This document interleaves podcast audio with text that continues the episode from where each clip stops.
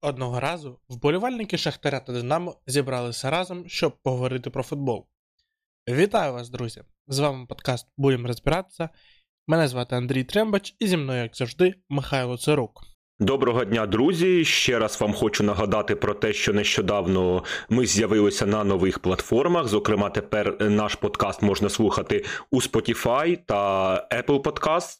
Тому усі посилання будуть у описі цього відео. Приєднуйтеся до нас там, нам буде дуже приємно. А ми не втомлюємося дякувати вам за ваші вподобайки, поширення та коментарі. Минулого випуску ми просили вас ставити нам питання, ну і сьогодні ми дамо відповідь на ті питання, які нам поставили. Також не забувайте підписуватися на нас на Ютубі і в Телеграм. Посилання в описі. А ми будемо починати. Будемо розбиратися. І починати будемо з ваших запитань. Їх було небагато, але я дамо відповідь на обидва. Е, перше полягало в тому, що передача автомобілів ВАР, які, про які оголосив Шахтар, два автомобілі, які будуть передані УАФ, чи не є це хабарем, е, і чи, власне, це так не підмащує Шахтар до УАФ. По-перше, дякую за те, що назвали нас експертами. Це приємно. А по-друге, я не думаю, що це прям от обов'язково хабар від Шахтаря, тому що я думаю, що певні речаги впливу на УАФ у Шахтаря вже є зараз. Тобто ці там всі історії з перенесенням матчу і так далі, так далі, вони свідчать про те, що Шахтар дійсно там якийсь вплив на УАФ має вже зараз. Ну а влітку я думаю, що Шахтар все ж таки стане чемпіоном, і тому влітку вони будуть підсилювати склад під Лігу Чемпіонів. І оцей найсильніший склад за грою буде перемагати всіх. І я думаю, що це така банально перестраховка від Шахтаря щодо того, щоб, е- ну, власне, арбітри їхні дурнуваті рішення не втручались у чемпіонську гонку. Чому ні? Тому я не думаю, що це хабар.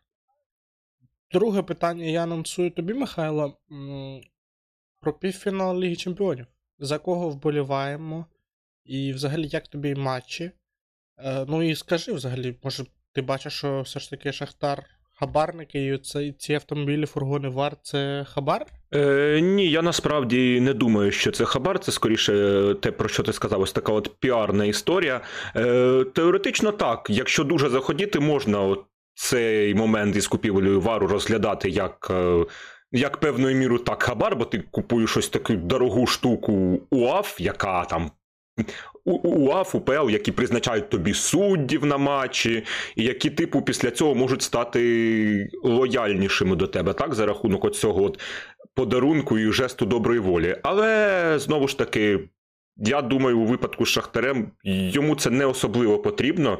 Я не знаю, Шахтар реально найбільш очевидний претендент на те, щоб е, перемагати, скажімо, і так, і без усіляких оцих моментів. Звичайно, було б красиво, якби якісь інші клуби доєдналися, якби клуби якось разом зібралися і скинулися на оці додаткові машини вар, і об'єдналися е, навколо цієї ідеї. Так було б менше розмов такий про потенційний підкуп. Але поки інші не поспішають, тому, тому власне так. Я думаю, що до цієї ініціативи рано чи пізно доєднається ще хтось. Тобто, у нас не так багато клубів, які там за своїми фінансовими спроможностями можуть собі дозволити.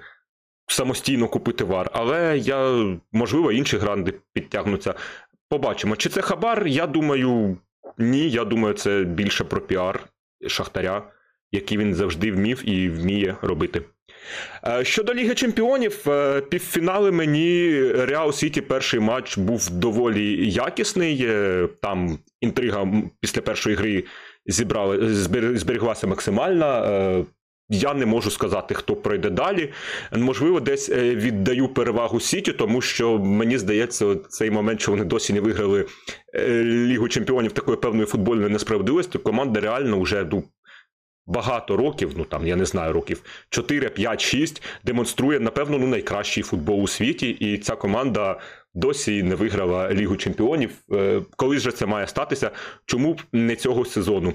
У другому півфіналі від Міланського дербі очікував е, більшого в плані більшої рівності і більшої інтриги, але там Інтер в першому матчі просто знищив. 2-0 за рахунком це ще не знищив, але за грою просто знищив Мілан. От зараз на момент запису цього випуску в нас вже триває другий матч Інтера та Мілана, і там Інтер перемагає 1-0, тому Інтер вже фактично у фіналі. Він, звичайно, буде аутсайдером цього фіналу. І, скажімо так, якщо у фіна... другим фіналістом стане.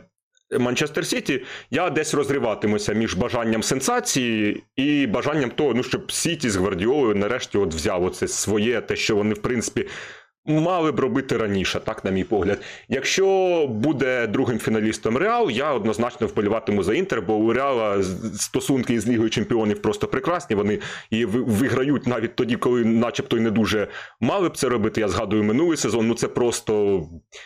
Хоче і відскоком не хочеться називати, але стільки разів, скільки реал у минулій лізі чемпіонів відскакував, в тому числі, та на кожній стадії впливав, як спецсешся більш-менш у одній восьмій, а от далі чвертьфінал, ось такий от на жилах півфінал, фінал, де Ліверпуль просто виносив той реал, але єдиним по суті моментом матчі вершкові скористалися. Тому, якщо в фіналі буде Реал та Інтер, то я буду за Інтер. Якщо Сіті та Інтер я ще не вирішив, хай переможе сильніший, як то кажуть. І ще одна новина, яку варто згадати за інформацією та то таке. Е, решту матчів УПЛ і Дніпра 1 і Шахтаря обслуговувати бригади арбітрів разом з ВАР. Це хороша новина, на мою думку. Я сподіваюся, що хтось цим не погодиться. Ми матимемо цю чемпіонську розв'язку, чемпіонську боротьбу вже за правилами. Якомога точнішими будуть рішення арбітрів, і це насправді дуже круто менше суперечливих епізодів, більше хороших рішень. За інформацією, знову ж таки, тато таке е, Дніпро 1 цей цей фургон надасть УАФ, ну а Шахтар платитиме за те, щоб на їхніх матчах працював фургон ВАР. Ну і це, до речі, так, повертаючись до теми з новим фургоном УАФ від Шахтаря, ну, ми бачимо, що все ж таки Шахтар Шахтарю сам, самому подобається, я думаю, грати от в цих реаліях сучасних, коли є сучасні технології працюють. Будемо розбиратися. Тепер будемо переходити до матчів, до матчів туру. І розпочати хотілося б е, з матчу Дніпра. Дніпряни на цьому тижні провели аж два матчі, і поговоримо про них. В першому матчі це був матч першого туру, який спершу було перервано через тривогу, спричинену російською російськими окупантами, російсько-українською війною, і лише зараз його змогли дограти. І насправді я був здивований. Тому що до цього Дніпряни виглядала як команда, ну, яка має спокійно довести цю боротьбу за чемпіонство, принаймні там до е, якомога запеклішого моменту. Тільки що Шахтар втратив очки з цією Олександрією, і от у мене були насправді очікування, що команда Ротаня могла десь видохнути з Шахтарем. Дніпро десь е, знайшов, як Олександрія грає з сильною командою, Дніпро має цим скористатися, і так далі, і так далі, і так далі. Але я цього не побачив. Я побачив, що Олександрія дійсно грала краще. Олександрія, ну, насправді домінувала, і це насправді один там з перших випадків, коли я можу похвалити Руслана Ротаня за те, що він робить з Олександрією. Це дуже класний матч. Е, І, ну, все було дуже добре, але потім стався пенальті. Е, дехто вважає його сумнівним, дехто вважає його очевидним. Назаренко, наприклад, вважає, що той синець, який є в нього на плечі, це вже там 100% привід для пенальті. На мою думку, це все ж таки пенальті на розгляд арбітра, тобто рука на тілі була, і тут лише арбітр міг визначити, чи бачив він в цьому там фол, чи бачив він, що захисник Олександрії тягнув Назаренка, чи не бачив. На думку арбітра фол був, ну і після цього там стався епізод, коли Ротань пішов сваритись до лави запасних Дніпрян, підбіг Беглоу, штовхнув Ротаня.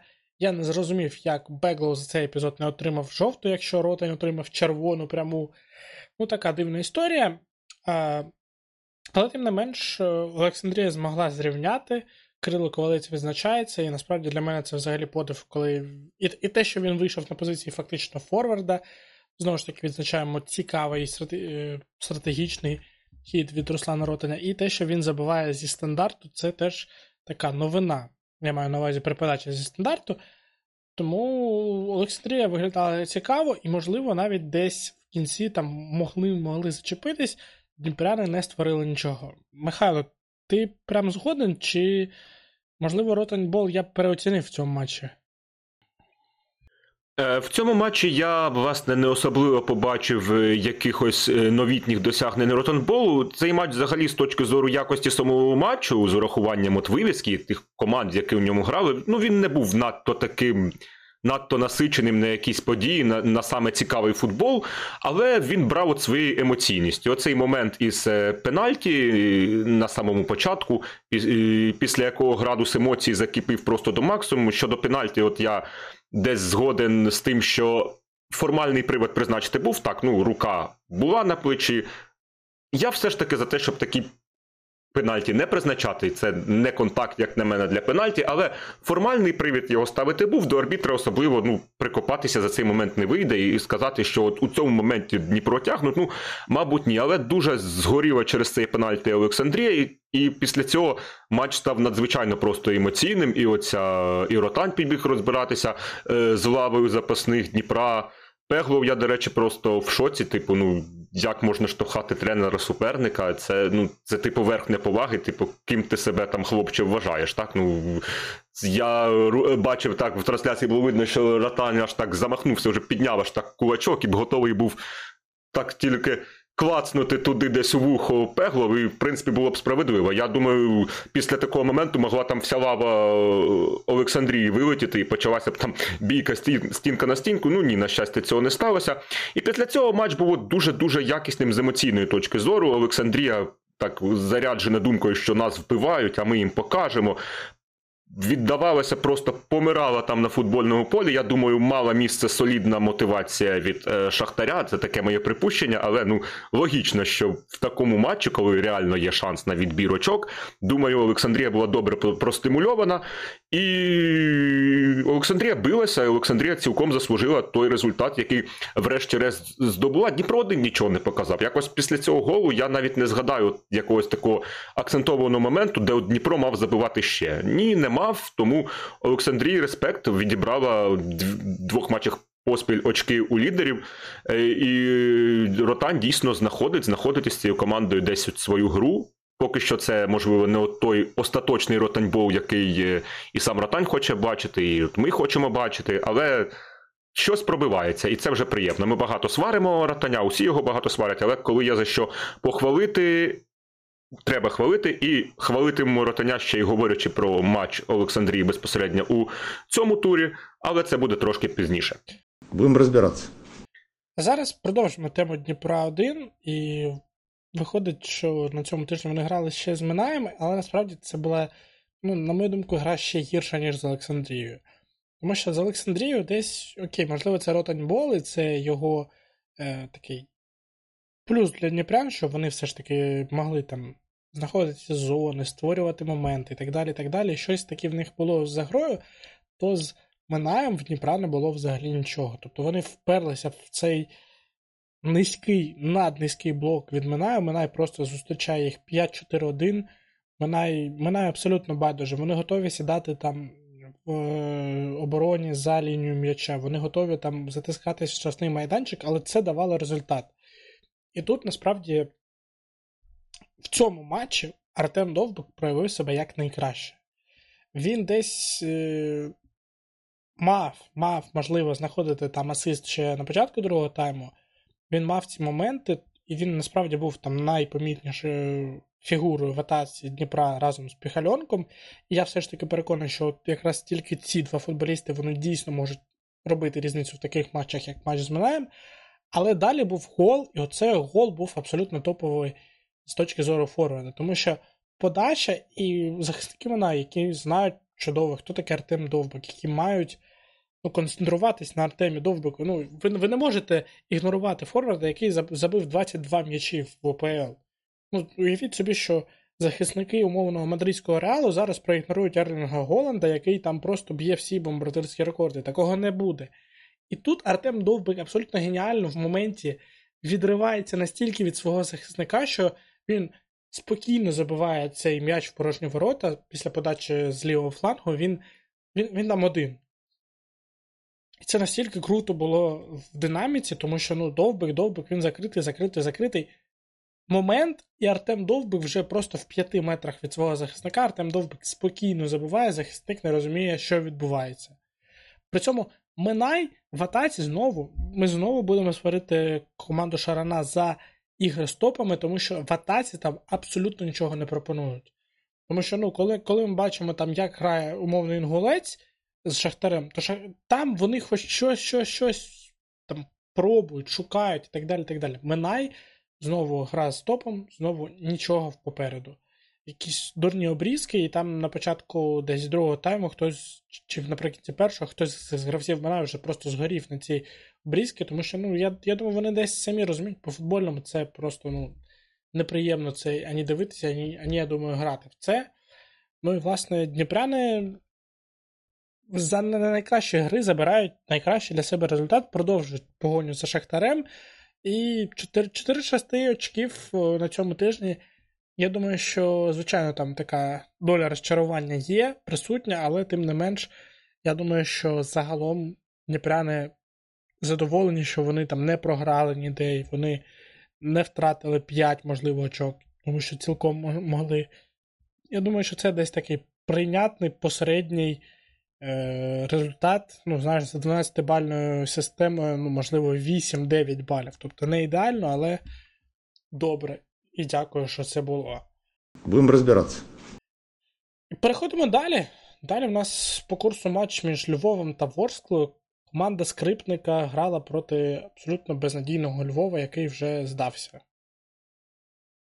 Так, е, Львів абсолютно безнадійний, і Львів, власне, знову ж таки в атаці нічого у цьому матчі не запропонував, але хочу таку ремарочку зробити, що, от, попри всю свою безнадійність, Львів е, виглядає менш жалюгідним, ніж металіст. Тобто, не тільки в плані того, що він не ковтає по 5, команда якось тут більше вона б'ється. Вона розуміє, що от, ну, воно вже все, але вони мають от якусь таку свою гідність, таку гравці і намагаються ну, чинити спротив як можуть. Тобто такого бардака, як у матчах металіста, про які ще ми будемо говорити, там немає. Е, Ворскла. В цьому матчі фактично отримала в цілому легку прогулянку. Єдине, що забити вдалося доволі пізно, так лише на 57-й хвилині було відкрито рахунок. Е, там пенальті реалізував Сефері, пенальті, ну, так, доволі справедливий. До речі, цікавий факт: саме Ворскла в цьому сезоні УПЛ пробила найбільше пенальті. Так, так теж таке десь здивування викликав, тому що всі чекали так, тут побачити Дніпро 1 але ні, Ворскла пробила 10, Дніпро 1 9, тому Ворскла саме от б'є їх найбільше. Ворського Ворскла просто весь матч тисла, вона відпрацьовувала атаку, відпрацьовувала роботу у третій зоні. Львів намагався вистояти. Знову ж таки, якщо ви подивитеся огляд цього матчу, то ви жодного моменту Львова в огляді не побачите. Ну і в цілому так, десь справедливо. Таких реальних моментів у, у Львова не було. Е, Ворскла тому просто спокійно взяла своєму, вона мала брати ці три очки. Так, команда скрипника вже десь ні за що не бореться, але для впевненості не завадить. Е, ну і наприкінці матчу був забитий ще й другий гол. Е, полтавців теж непогана атака, коли ну, уже десь Львів виключився, і забезпечила собі Ворскла на 90-й хвилині завдяки голу скляра е, спокійну, спокійні оці останні секунди компенсованого часу. Ну і на цьому, власне, все, що можу сказати про цей матч. Ворскла з легкою заслуженою перемогою іде далі. І Будемо йти далі, мабуть, і ми. Будемо розбиратися. Е, переходимо до матчу харківського металіста та зорі. Ну, знову 0-5 від металіста. Другий 0,5 за останні три поєдинки. Андрію, що ти скажеш про про цей жах? Просто я не знаю, як це ще назвати. Другий 0,5 це проблема не тільки для металіста, це проблема і для УАФ, і там комітету з етики, тому що е, журналіст е, про футбол Digital Володимир Звєров зазначив, що були підозрілі падіння коефіцієнтів на тотал забитих м'ячів і на фору, на те, що Зоря виграє в певну кількість м'ячів, і цей поєдинок уже викликає інтерес у стінах УАВ, сказав він прямо, здається, під час матчу. І насправді матч був жахливий для металіста. Він почався просто з автоголу на першій хвилині. Це провал. І на 30-й хвилині металіст згорів уже 0-4. Е, Єгор Демченко, який вийшов з капітанською пов'язкою на матч, відбив в стилі Луїса Суареса м'яч на лінії воріт, і, власне, через це було призначено пенальті, було вилучено Демченка, і Сергій Болєца мав робити 5-0, і Заря мала думати вже, можливо, навіть про рекорд УПЛ, але Болєца вдарив вище, ну і насправді тут е, про футбол то немає про що говорити. Тобто тренер металіста Періцо Огнєнович пояснив свою поразку кадровими проблемами.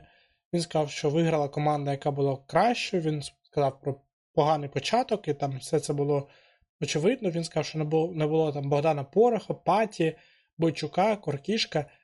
Це все добре. Це все добре, але ну, мене дивують такі коментарі, що коли він каже: ну, немає нічого хорошого, але що поробиш, потрібно готуватися до наступного поєдинку і думати, як здобути у ньому перемогу. З такою грою ти не здобудеш перемогу. Ну, Це це просто факт.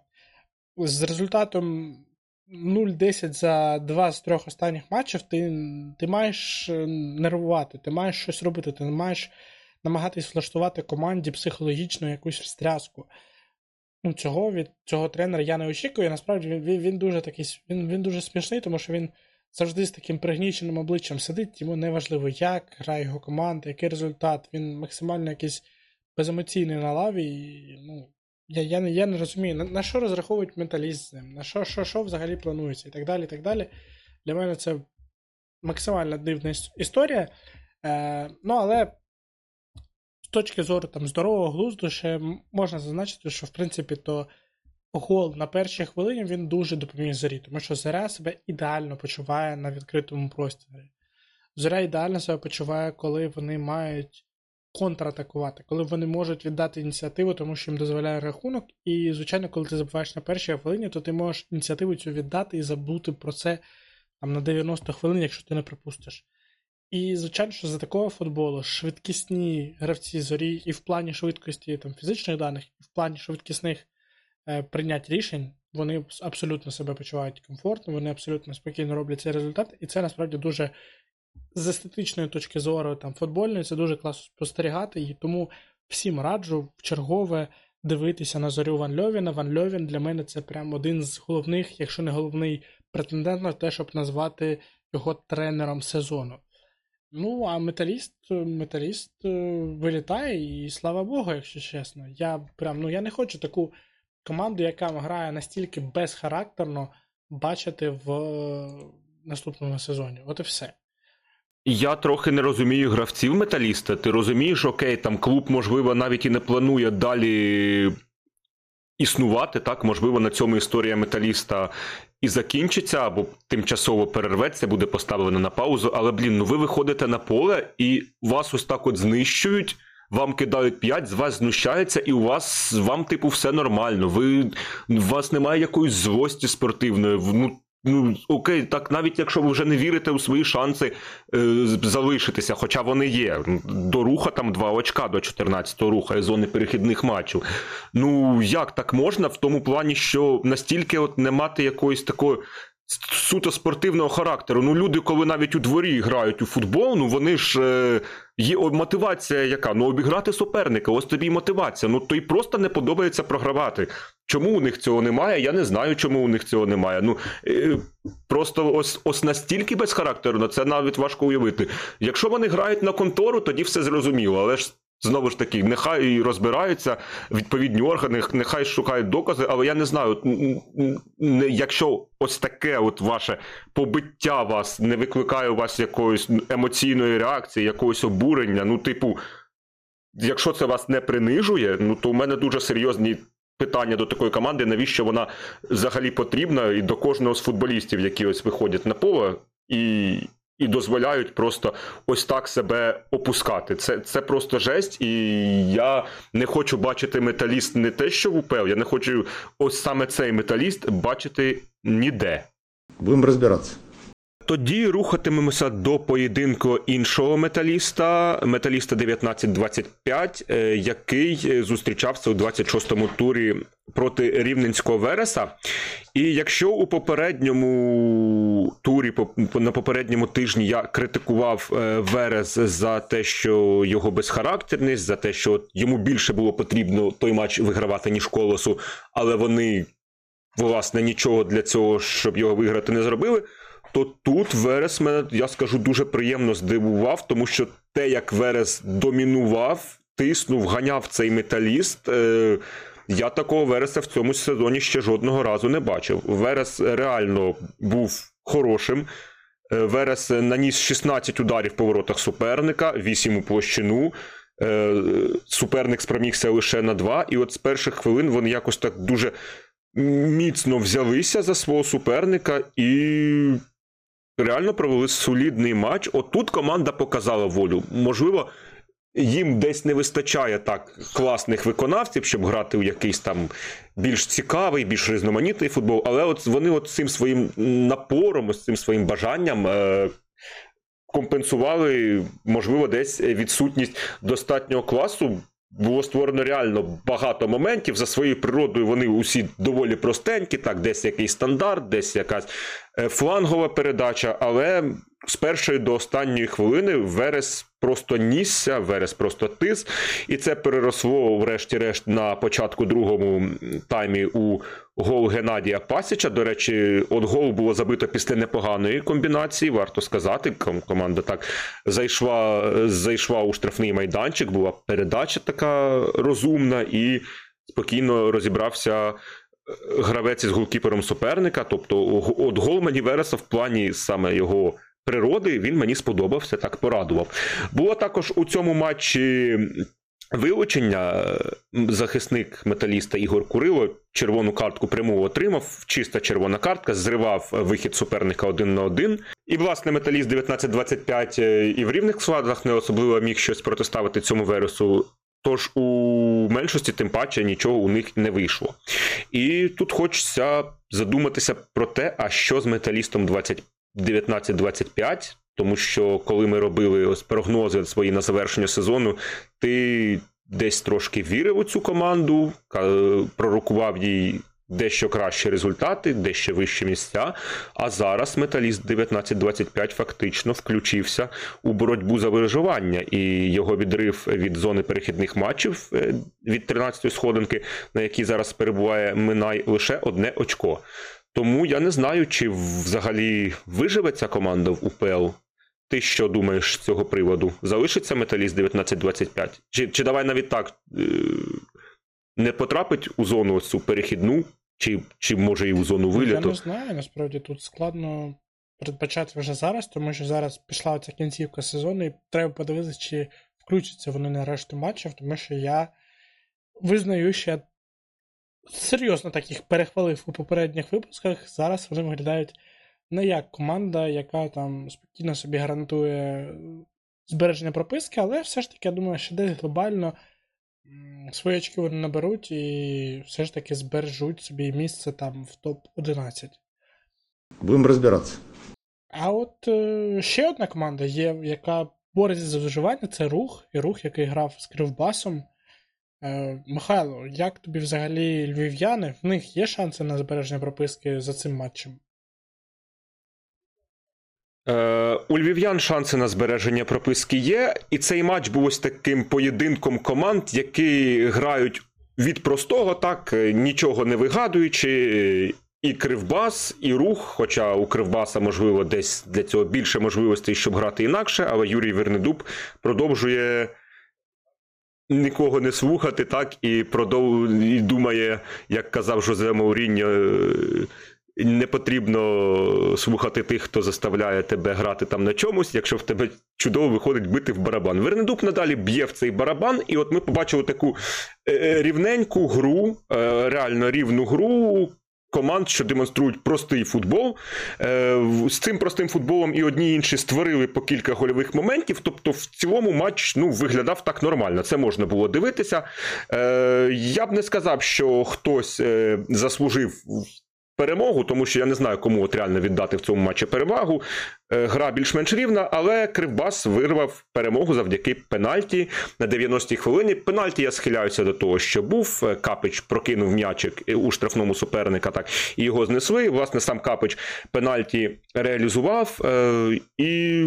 Приніс своїй команді три очки, які, щоправда, в боротьбі за п'яту єврокубкову сходинку навряд чи вже Кривбасу щось дадуть, адже Олександрія теж виграла, і відрив, е, відстань між командами залишилася між Олександрією і Кривбасом сім очок за чотири тури. Відіграти таке дуже мало реально. Але побачимо, власне, можливо, ще нав'яже якусь інтригу, якусь боротьбу тут Кривбас. А рух е, десь втратив. Очко, яке могло бути для нього важливим тут у боротьбі за виживання, така щільність, що кожне очко абсолютно важливе.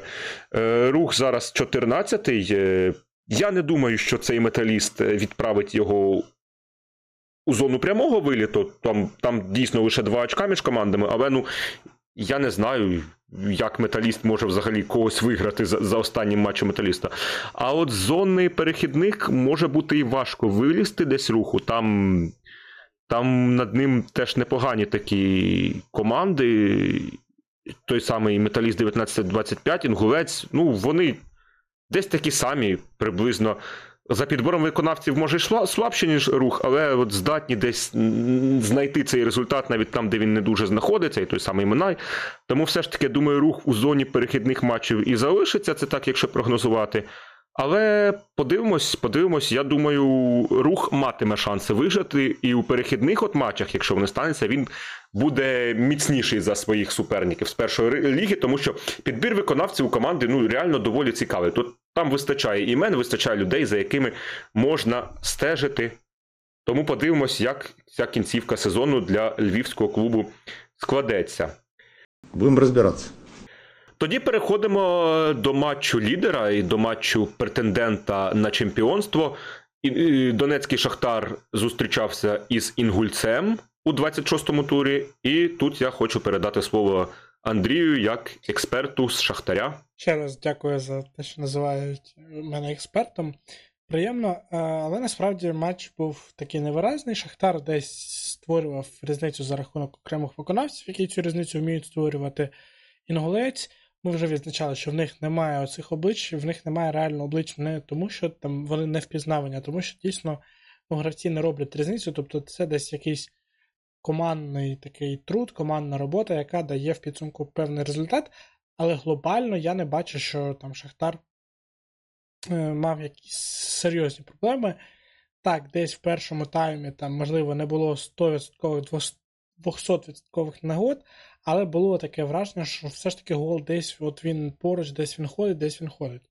Не можна відзначити голець, вони ходили в атаки, в них атаки виглядали більш-менш притомно, більш-менш комбінаційно, і це насправді дуже круто. Це свідчить про те, що десь вони все ж таки та вміють грати в футбол. І я сподіваюся, що ну, якесь підсилення команда Ковальця отримає, щоб наступного сезону в цей футбол грали вже футболісти там рівнем повище. Тим не менш, стався гол в другому таймі на самому початку його. Юхим Конопля, на мій подив, взагалі опинився в штрафному майданчику на ближній стійці.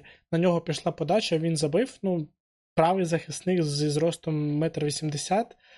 Настільки попереду на стандарті я такого не бачив давно. Але це дає результат. Юхим Конопля не вперше в цьому сезоні забиває головою, тому щось та Йовічевич знає про про те, як використовувати коноплю.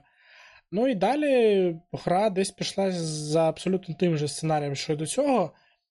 Інглець не міг нічого особливо змінити, а Шахтар, напевно, вже і не хотів створювати. Тобто вони десь ходили поруч, поруч з цими моментами, не створювали, знову ж таки, наднебезпечних нагод, але тим не менш продовжували не давати Інгульцю створювати, продовжували контролювати гру.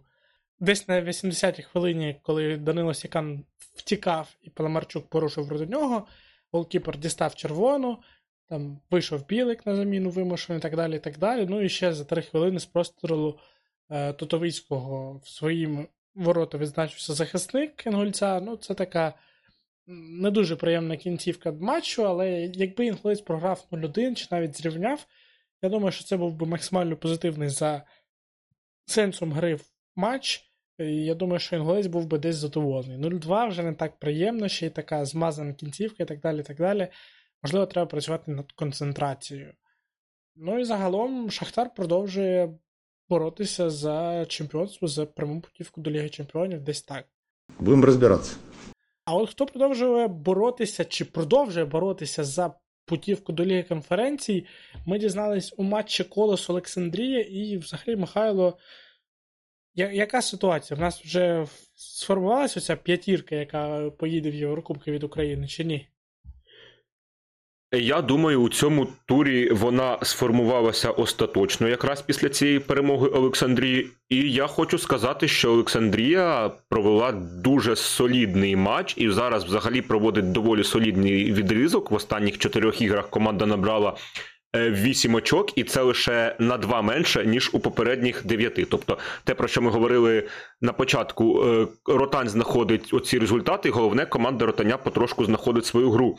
З колосом, так як вони почали, я чесно кажучи, був в шоці, тому що вийшла команда з таким от е, зарядом і з так такий футбол почала демонструвати, що я думав, що це у Ковалівку Мюнхенська Баварія приїхала. Розумієш, тут вони забили на четвертій протягом 11 хвилин забили двічі, так вони могли ще двічі забивати. Тобто команда просто вийшла і одразу взялася за справу. І найголовніше там суть же ж не в голах, суть у тому, що гра, гра пішла. Це вже. Це вже десь е, ось ось приблизні десь якісь обриси ротаньболу ми в цьому матчі побачили, тому що команда контролювала м'яч і не просто його контролювала, цей контроль мав результат. Е, контролювала м'яч прям активно-активно вона ось на початку, ось цю свою ударну 10-11 хвилинку. В цілому ж володіння, до речі, вона віддала згодом колосу. Але то таке, от команда реально вийшла і показала певну солідність, тому що.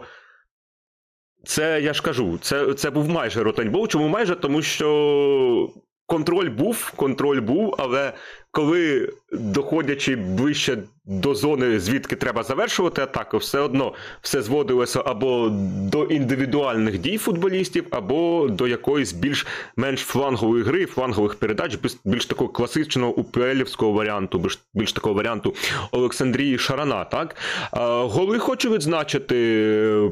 Перший особливо індивідуальну майстерність Кирила Ковальця, який от у напівфланзі отримав м'яч, е, змістився в центр, добре там сам пройшов і і класно пробив, е, питань нема. І що цікаво, через дві хвилини вже хтось інший з гравців е, Чорноморця. Ой, перепрошую, Чорно. Вже хтось інший з гравців Олександрії е, так само вже з іншого напівфлану змістився і пробив. І Тут таке питання трошки до захисників колоса, хлопці, як у вас з грою в один в один. Так, ну не може впродовж двох хвилин. Такі два майже однакові моменти проходити. І після цього шаленого старту Олександрії Колос якось до кінця гри і не оговтився, і гру не повернувся. Далі Олександрія трошки заспокоїлася, бо їй вже не треба, а Колос, власне, нічого запропонувати не зміг. Ось так Олександрія перемогла, здобула три очки, і я думаю, остаточно відчепила від себе Кривбас у боротьбі за оцю п'яту сходинку і місце у лізі конференції. Будемо розбиратися.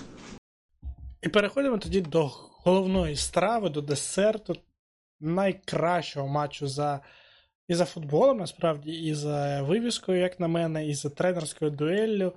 Дуже цікаво було подивитись на битву Григорчук Луческу слеш Шовковський, Динамо Чорноморець, матч, в якому Чорноморець сенсаційно переграв киян. А, Михайло, як полівальник Динамо, об'єктивно скажи. Заслужили Динамо на цю поразку чи ні?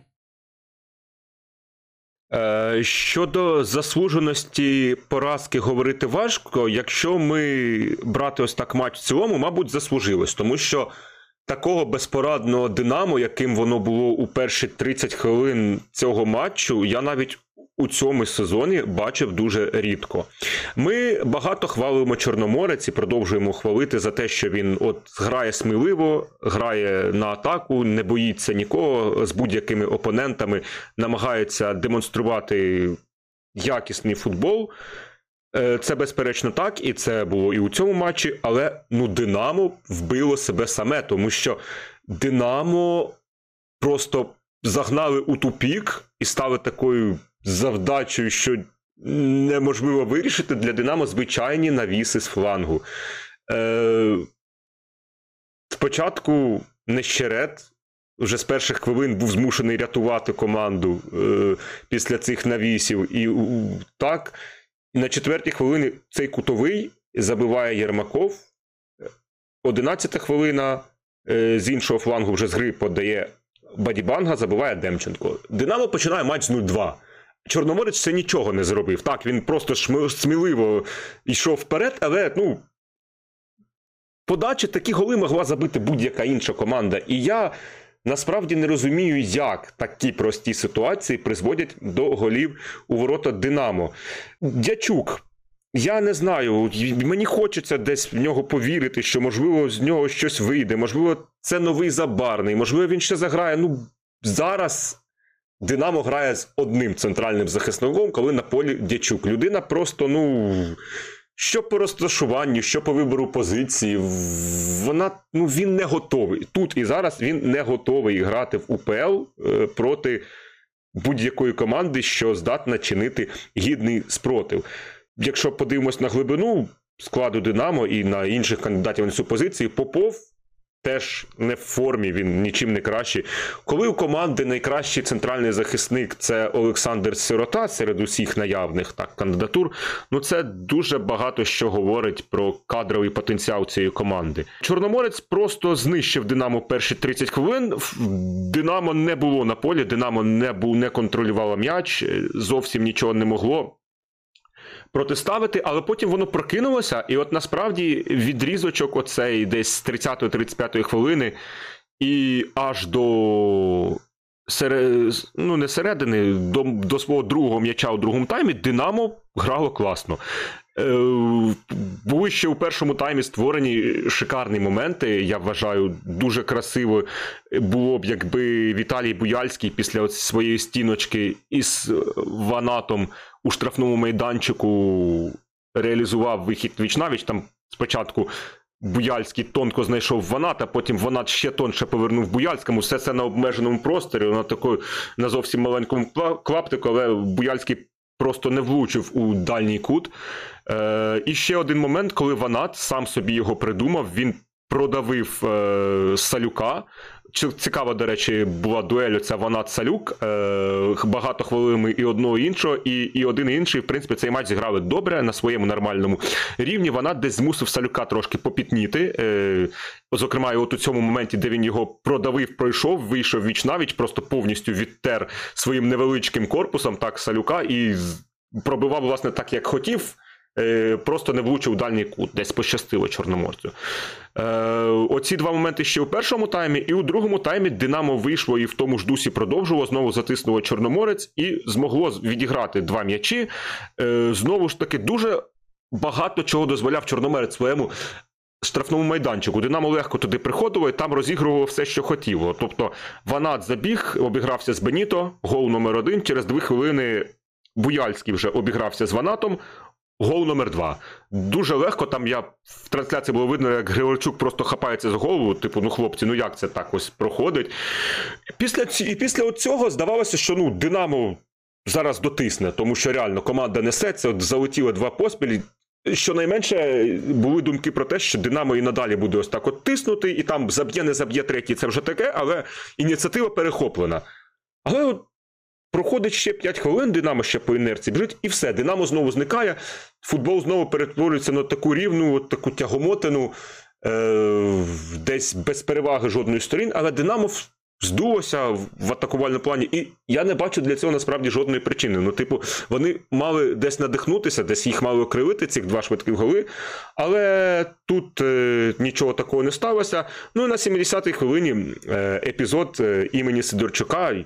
Я Дуже поважаю Сергія, він дійсно знаковий гравець для для Динамо. Але те, як він грає в цьому сезоні, що у своїх діях е, на атаку, коли людина тягає м'яч доти, доки його у неї не відберуть, і жодного разу швидко з ним не роз, не розсталася, щоб не дозволяючи таким чином атаці швидко йти далі. Скільки в нього втрат у цих при переході, це просто неймовірна кількість. І що у захисті, тут, де він просто епізод із голом третім чорноморця, ну людина просто впала. Е, Демченко розвернувся і без без спротиву з е, з 20 метрів десь пробив. Ну, ну я не знаю, чому це відбувається, як це відбувається. Чи заслужила Динамо цю поразку? Ну, оцим відрізком своїм тривалістю десь у 30 хвилин ігрового часу. Динамо там було значно кращим, але матч триває 90, тому і 60 з цих 90 кращим був Чорноморець. Тому так, е, Динамо заслужило цю поразку. а Чорноморець, відповідно, цю перемогу, і з його можна привітати. Ну і Динамо поставило фактично крапку у боротьбі із е, Зорею за третє місце. Ось таку от остаточну, жирну, ну, мінус 8 за ту кількість турів, що залишилося. Це вже все. Я думаю, мінус 5 це було вже все, враховуючи те, як грає Зоря і як грає Динамо. Навіть попри те, що в Зорі ще попереду матч з Шахтарем, я не думаю, що. Я не думаю, що Зоря не може не виграти цей матч. Я думаю, що вони поборються за перемогу, і тому Динамо, ну, Динамо винні самі. Очевидно, очевидно. Е, загалом я не знаю, що додати, тому що настільки ти розібрав цю гру детально на е, просто на мілкі частки, тому це, це все, напевно, ти, ти детальніше розібрав, мені здається, ніж е, Олександр Шовковський розбирав в роздягальні цей матч. Дякую тобі за це. Ну і я думаю, що можна тоді назвати традиційних тренерів та гравця туру. Будем разбираться. Почну сьогодні я. Почну з тренера туру. Е, Я залишу вибір Григорчука тобі, тому що ну, ти стільки розбирав е, Григорчука. Я оберу Патріка Ван Льовіна, тому що перемога 5-0. Неважливо, е, чи там ну, металіст здався, чи не здався. Патрік Ван Льовін настільки класно налаштовує команду, настільки вона заряджено вийшла і виграла цей матч в перші там 10 хвилин. Тому що 2-0 за 10 хвилин, ну і все. І Зоря розуміє, що вона вже не відпустить цю гру. Зоря спокійно розуміє все, ну, супер. Перемололо просто цей металіст. Ну і далі Патрік Ван провів логічні, але дуже грамотні заміни, давши відпочити в першу чергу гравцям атаки, які ну, от, в своїх цих контратаках витрачають найбільше сил. І, власне, далі там гравці зорі будуть більш заряджені. Тому в мене так. В тебе, Михайло, хто тренер туру? Такий Григорчук? Е, Так, Роман Григорчук, е, знову ж таки, він е, продовжує гнути свою лінію, грати з усіма, грати без страху, без тремтіння за результат. Просто команда його виходить і грає у футбол, і дякуємо їй за це. І от, власне, цей результат, дев'яте місце, 29 очок, трошки відірвалися вже хоча б на три бали від зони перехідних матчів. Це заслужений результат, заслужена перемога над Динамо, все ж таки сенсаційна перемога над Динамо. І тому мій вибір саме так на користь Григорчука. А що у тебе із гравцем туру? Кого хочеш відзначити? Можливо, не найочевидніший вибір, але я відзначу Артема Довбика. По-перше, два голи на цьому тижні у двох матчах Е, з Олександрією забив з пенальті, і, можливо, з Олександрією був не десь не так помітний, але в матчі з Минаєм він був найпомітнішою фігурою. Ну і, власне, приніс перемогу своєю індивідуальною чудовою дією, своїм чудовим відкриванням. Якщо Форвард повинен активуватись в найважливіший момент, то Довбик це зробив ідеально, просто за всіма канонами. Я думаю, що саме він заслуговує на цю нагороду. Ну і я думаю, що заслуговує і на бомбардирський рекорд УПЛ. Михайло, що кого ти обрав? Я продовжу своє захоплення Чорноморець Чорноморцем і Олександр Демченко далеко не найочевидніший варіант, е, щоб стати левом матчу проти Динамо, але от півзахисник зробив дубль. В тому числі забив переможний гол. Знову ж таки, десь мало від нього це очікувалося. Я думаю, він і сам е, трошки був шокований таким своїм успіхом, тому що ну, на останніми турами на передових ролях, в головних ролях у Чорноморці там Алефіренко, десь десь Бадібангу багато відзначають. Але тут Олександр Демченко просто молодець, дубль який допоміг перемогти Динамо, це завжди те, що надовго залишається в пам'яті, це завжди така подія для будь-якого гравця. Тому віддаю свою умовну статуетку саме йому. Тоді ми вчергове подякуємо українським військовим, не перестаємо їм дякувати, зокрема, за минулу ніч, коли були знищені ці аналогів НІТ е, кинджали російські. Дякуємо вам. Це, це подвиг, який ви робите. Це подвиг, який ви робите зараз на Бахмутському напрямку, перемолюючи цих проклятих окупантів. Не забувайте донатити ЗСУ, не забувайте підтримувати українських військових. Е, Як можете долучайтесь до різноманітних зборів. І дякуємо вам, військові. Дякуємо вам, друзі, за те, що прослухали. Е, Так, е, дякуємо усім вам за увагу. Ще раз закликаємо підтримувати наших захисників. І слава Україні! Героям слава!